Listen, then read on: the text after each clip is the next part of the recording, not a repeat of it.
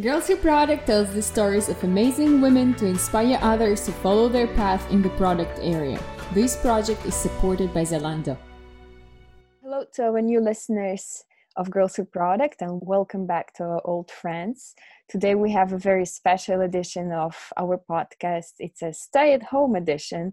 And today we have a very interesting conversation with Catherine Lewis, who is joining us online directly from United States. Catherine is a co-founder of Product Dojo in Berlin. She's also a product thinker. And today she's going to share with us her insights about her life, her profession, and the current situation that's happening right now with the outbreak of coronavirus. Welcome, Catherine. Well, thank you. Well, welcome to be here. Thank you. Great to have you with us. Well, Catherine, you have been in United States when the outbreak of coronavirus has started. So, how have you been doing during the last few weeks? What has been challenging for you in this new situation? So, I think, as you know, our president did not respond at the beginning uh, with any sort of panic, but our governor, uh, for uh, our, our local governor, did. And so we were requested to stay at home, and I've been at home um, much earlier than the rest of the country. And that's always a challenge because I like to be outside and I like to get a lot of exercise and I like to see the sun. Um, yeah, and just trying to stay positive and avoid a panicky situation. A couple of days ago, you published an article on how to keep a positive mental attitude while working from home can you maybe explain more what does the positive working attitude mean so pma is a really uh, important thing in in terms of health um, and i learned about pma positive mental attitude from my volunteer work as a search and rescue technician um, i i use uh, dogs to find missing people and the what accompanies PMA is is this rule of three that we learned a long time ago. Um, if you let panic rule your actions, you can be doomed in less than three seconds, and you can survive three minutes without air, and three hours if you have some kind of or without shelter if you're in some kind of harsh environment. Three days without water if you've made that shelter and three weeks without food if you have water and you've made that shelter. So knowing the the situation, um, the state of the person who's missing, what sort of environment, what kind of shelter you can make, uh, and then number one, don't panic. So th- this is panic is spreading right now um, as fast as this uh, novel coronavirus is spreading and what it means to me to stay positive working from home um, just as we did when we started this call we we have a check-in to see how how we're really doing and you can do that um, simply with like naming a feeling that you have and talking about it. Um, naming the emotional state that you are in and why and talking about it. Um, don't blame yourself. You know it's easy to say oh, I should have gone out and splurged shopped for that toilet paper, but you know, you have what you have and and go do do what you need with what you have. So there's things you can control um, and control them, uh, things you can influence and try to influence, and then there's this whole soup that you can panic about, but it's best not to panic what you can't you can't uh, change. Two weeks ago it happened in portugal and then apparently around the world when people got to know that they were likely to end up uh, being in emergency state uh, they started buying up toilet paper and alcohol. I'm just trying to understand whether there is some problem with the values we have as a society or it's the fault of of the government of mismanaging the whole situation and uh, bringing people into panic I think it's a herding behavior that human beings have.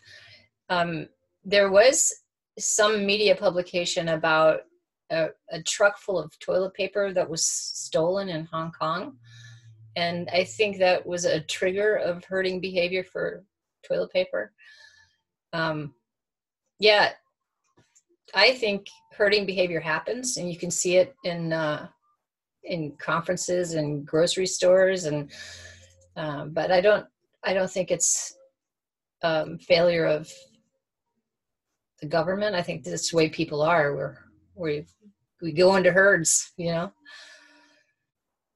I don't know I answered your question or not, but I was curious about the toilet paper as well. And I have a little story. Um, my friend who was staying, uh, she moved uh, to a VRBO um, or Airbnb, and she got caught without toilet paper. So I put one on my front porch. And when she knows somebody stole it, and I was very angry. And then I thought, you know, if somebody steals toilet paper, they probably need it more than I do. Plus a couple of points to your karma for sure for sharing your toilet paper. Don't you think that there comes maybe a time that our planet is asking for some breath, asking for some space, and sending us to our home? Oh, that's an interesting thought. Yeah, I'm. Eh, I am looking outside and I'm seeing really blue skies and I think our planet is breathing right now. Yeah, lots of people are a lot less jet fuel is being being expended right now. I've read some statistics that there is less people dying because of the carbon emission effects than people dying from coronavirus. So it says that we're saving lots of lives just by not traveling. You know, um, probably four years ago, maybe three years ago, Stefan and I introduced the Sustainable Development Goals. There's 17 of them from the UN, along with the Design Challenge. And what we realized when when we form a team in the dojo, and they're building something um, with an added thing to help the planet, you know, whatever the design challenge is, and not harm the planet more, or and save plastic and something else it really motivates the the teams really tremendously um, so i i like to encourage others to do that whenever you have a product challenge add a sustainability goal and uh, you, you'll see the motivation just I hope that would be the top priority motivation for people after it's over. A lot of thinkers who reflect on the current situation of the outbreak, they say that our world will never be the same again once it's over. In a negative and in a positive sense. So, in a positive way, they say that we will never come back to the structural working environment, working five days per week, um, because people are finding alternative ways to earn money online. They're actually now having time to stay home and think about who they really are and whether they want to come back to the life they used to have before. So, if you reflect on this idea, what do you think? What would be the world after the crisis that we're experiencing right now? Um, I think there'll be a lot more job positions that say remote only afterwards. Um, I think, uh, as you mentioned, I think there's going to be a lot of people questioning their values you know? You you um your trip to the beauty salon might not be as important as it was before you know? And um, i'm extremely hopeful uh, that we will see more politically and socially active folks um, to build a better newer reality for the past two weeks, I see lots of partisanship initiatives coming up, like partisanship radios who are discussing the social problems, groups appearing who are trying to volunteer and help help vulnerable part of the society.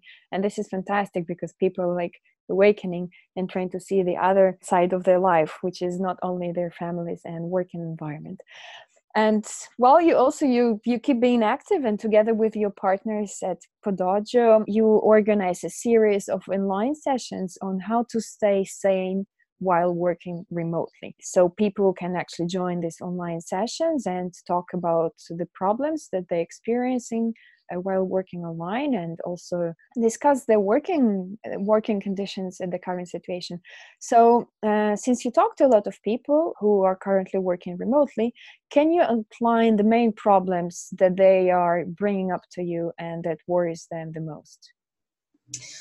Yeah we well last week we did a session on uh, running OKRs remotely because we, what we realized was um, Q1 is ending and Q2 is starting, and suddenly everybody is working remotely, having to wrap up what they um, had for goals in uh, Q1 and what they want to do in Q2.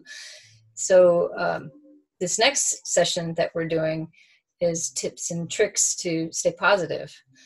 Um, and the, the one after is to address concerns how do you do retrospectives completely remote if you're not, if you haven't done them before. And so there are questions that we get uh, that we that, change over time. So it's not uh, consistent. Like it's always this one question, you know. I think there there could be a whole session. I, in fact, everybody is is um, putting out how to work remotely. I think I get three or four of them in my inbox in a day, um, and ours are focused on product people. If you would outline one main obstacle these people are actually trying to struggle with and focus, focus.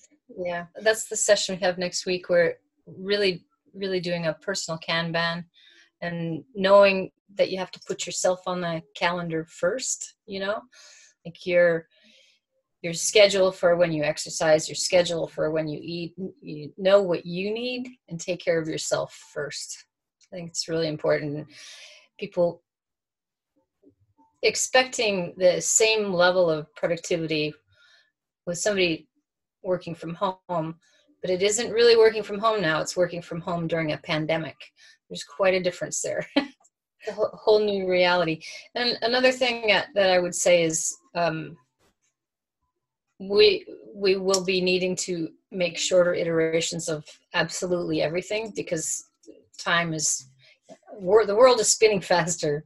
And let's hope that we're going to be back soon to the physical reality when we can be actually close to our teams. How did you discover your talent for coaching and training people in product thinking?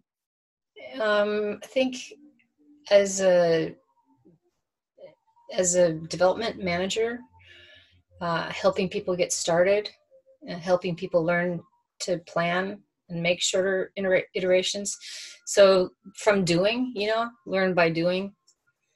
And um, I I really am a firm believer that product development should be fun. Should be a kick in the pants. It should be really fun. And when you create a fun environment for folks, um, you learn from them, they learn for you, and you it just it's great. Yeah i personally assisted a couple of your workshop and it was a, a, very unusual experience for me. For those who are not familiar yet with podojo work check out their website and make sure you sign up for the next physical or online workshop. Thank you for that. It's p-o-d-o-j-o dot com. Exactly we're going to put all the links right in our publication and below this video and podcast. So make sure you check it out. So at Podojo, you launch a safe place for product creators. I assume if there is a safe place for product creators, then there must be an unsafe, dark place for them. What is a dangerous place for product thinkers and creators? Um, this is a good question that we ask folks at the very beginning. What makes your safe place for you? And we get a we get a lot of uh, different things you know some person might say when when my idea is ignored or when somebody talks over me or um, when work interrupts me when i'm you know so that it it's not a question to ignore. Um, asking your teams what makes this a safe place and then going back to that, checking back in with that. Is it still safe? What do we need to add? What do we need to change to make it safe? So it's a, unique to the to the group. You get that answer. How easy is it for the team to apply the new skills that they learn on practice? Well, for for this point itself, um, I, I to, to make it a habit, it has to be accompanied with a, a schedule, like a retrospective. And I suppose with a very interrupted team or somebody command controlling managing them, it, it might be difficult to check back in with the team. So the team comes first. If if the team's not a team, then you don't get a product. so I imagine that, for example, a small team of that works for quite a big organization, a corporation, is doing a Producer training and then coming back to their corporate reality. I assume that it might be quite difficult for them to bring a structural and organizational change to this kind of a corporate environment. So, where the change should start from in their case? At any point in time, a product person's compass would be customer facing uh, or product and team facing or the organization. And if the organization's huge, this product person will spend all their time organization facing to the detriment of the customer or the product and team. So uh, there's no real easy answer for that, but just know where your focus is and why it's there, you know, and know when to say leave my team alone, you know, if your team's being interrupted, um, because the product person uh, really has to be everywhere at once, you know, and that's again back to that focus problem. Yeah it's a hands-on role. You have to you have to deal with lots of things. And for people who don't have any tech background and especially it's uh, applied to women and uh, that's why the purpose of uh, of this project is actually to inspire ladies to enter into the profession of product management or product area in general um, so, how for women who don't have any tech background find uh, inspiration in product profession? Um, first, uh, find another product person and go have lunch with them. You know, just reach out. Not right now. I mean, this is a maybe remote lunch or remote coffee or something like that. But um, reach out to another woman who's in product and reach out to me. That'd be fine. Um, if you have an idea, I think this is a really great way to start. If you have an idea for a product, see if you can make it make sense on paper and get feedback from that. And then if it makes sense on paper and you, you've gotten some feedback, and then you start testing areas little short experiments and tests, and then you'll get some more help, um, and then build your product. So just just start.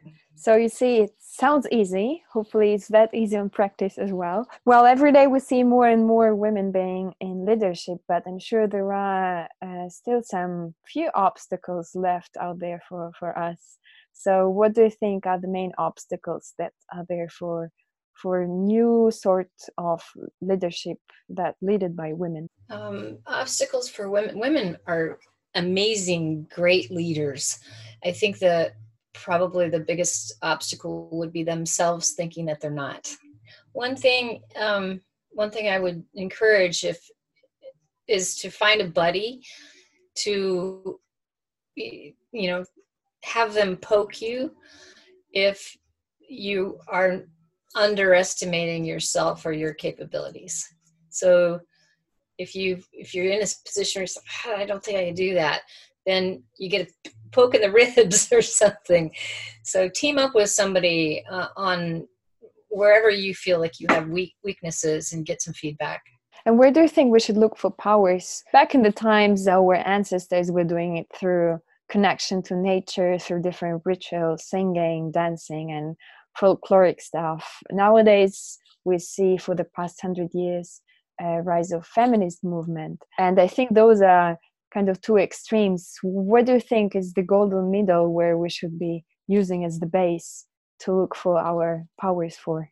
Oh, I don't know. I'm a firm believer in the whole singing, dancing stuff too. You know, I I think we have deep down inside we have the things that we need that that charge our batteries, and um, tap into that know what charges your batteries.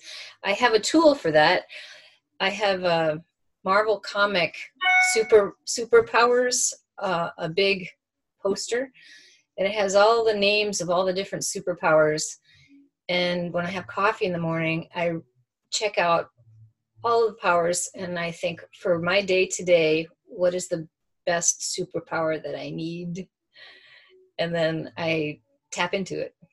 If our listeners are looking for some inspirational sources, please make sure you make your list of superpowers and find pick your individual one every every day. Uh, well i actually wanted to talk a bit uh, with you about the start of your career. Do you remember how you first started in product? What were your first first fears first days first steps? Um, i started at bell northern research. Um, i was in a team where we owned the handover software uh, from one cell tower to another cell tower and you're driving. You you have algorithms that switch from one cell tower to the other. And at lunch so this is back when cell phones were the size of suitcases and antennas were for cars were super super tall and we would go make mobile to land, land to mobile, mobile to mobile calls, and get pizza at lunch, and um, come back. And then once at the end of the month, the customer would come and sit with us and actually look at our code and tell us what they wanted for the next iteration. And we had a burn down chart. Um, so it was really quite quite agile um, way back then. And then little by little, um, the company got, uh, I think the first thing that happened was we separated design from sustaining. And then test moved into a different floor rather so we were cross functional and then that whole cross functional stuff split. So I, I would really search hard for your team if you're starting. I was lucky enough to get a really great team. So search for your team when you're starting a new job. Um, in any any job, it's really important to have a good team. Um, the nature of product management professions, I have a feeling that it has to be challenging. I see some really creative folks today, uh, and I, I think that's part of part of it. I mean, you you you shouldn't enforce guidelines. I mean, I, I teach Scrum. I'm not I'm not Scrum police. I eh, there's a lot of research that says if teams have control of their own environment, they're more productive in that environment. So if the daily stand up is hurting people, switch it up, you know, so, and let them switch it up. Uh, so the, default answer, what does the team think they need to do, is going to, going to help in the long run. And do you think the change should come from the inside of the team or from the outside? I, I think you should, if you're on a team and you're wanting to see how others work, go visit another team. And that might inspire some changes. You know, so never stop learning, you know? At the end of our conversations, I usually ask my guests to send some inspirational message to women who want to get into the product but are afraid to do so. So, what kind of an inspirational message you can send to them? Do it. so, uh, I mean, product development is a kick in the pants. Have an idea, um, play with it, uh, talk to other women. Um, it's lots of fun yeah make sure that you you're not afraid right i don't know if fear can be motivating too so it, it's excitement you know you could be afraid and excited uh, but that shouldn't stop you imagine that you got to meet little catherine what would you say to that girl Ooh, easy one. Learn the power of negotiation. So learn how to negotiate as soon as you can. Somehow, I think women are not taught negotiating skills, and uh, they don't they don't question an answer. Uh, but there's a lot of power in, in negotiating and learning how to um, so a little bit about that there's ways of negotiating where you think it's a pie for example and i want to i want all the slices slices in the pie or, or divided up somehow. Um, but negotiating is about making more pies and making lots of people happy. So learning the power of negotiating is uh, pretty critical. Thank you so much for joining us and stay tuned. Well thank you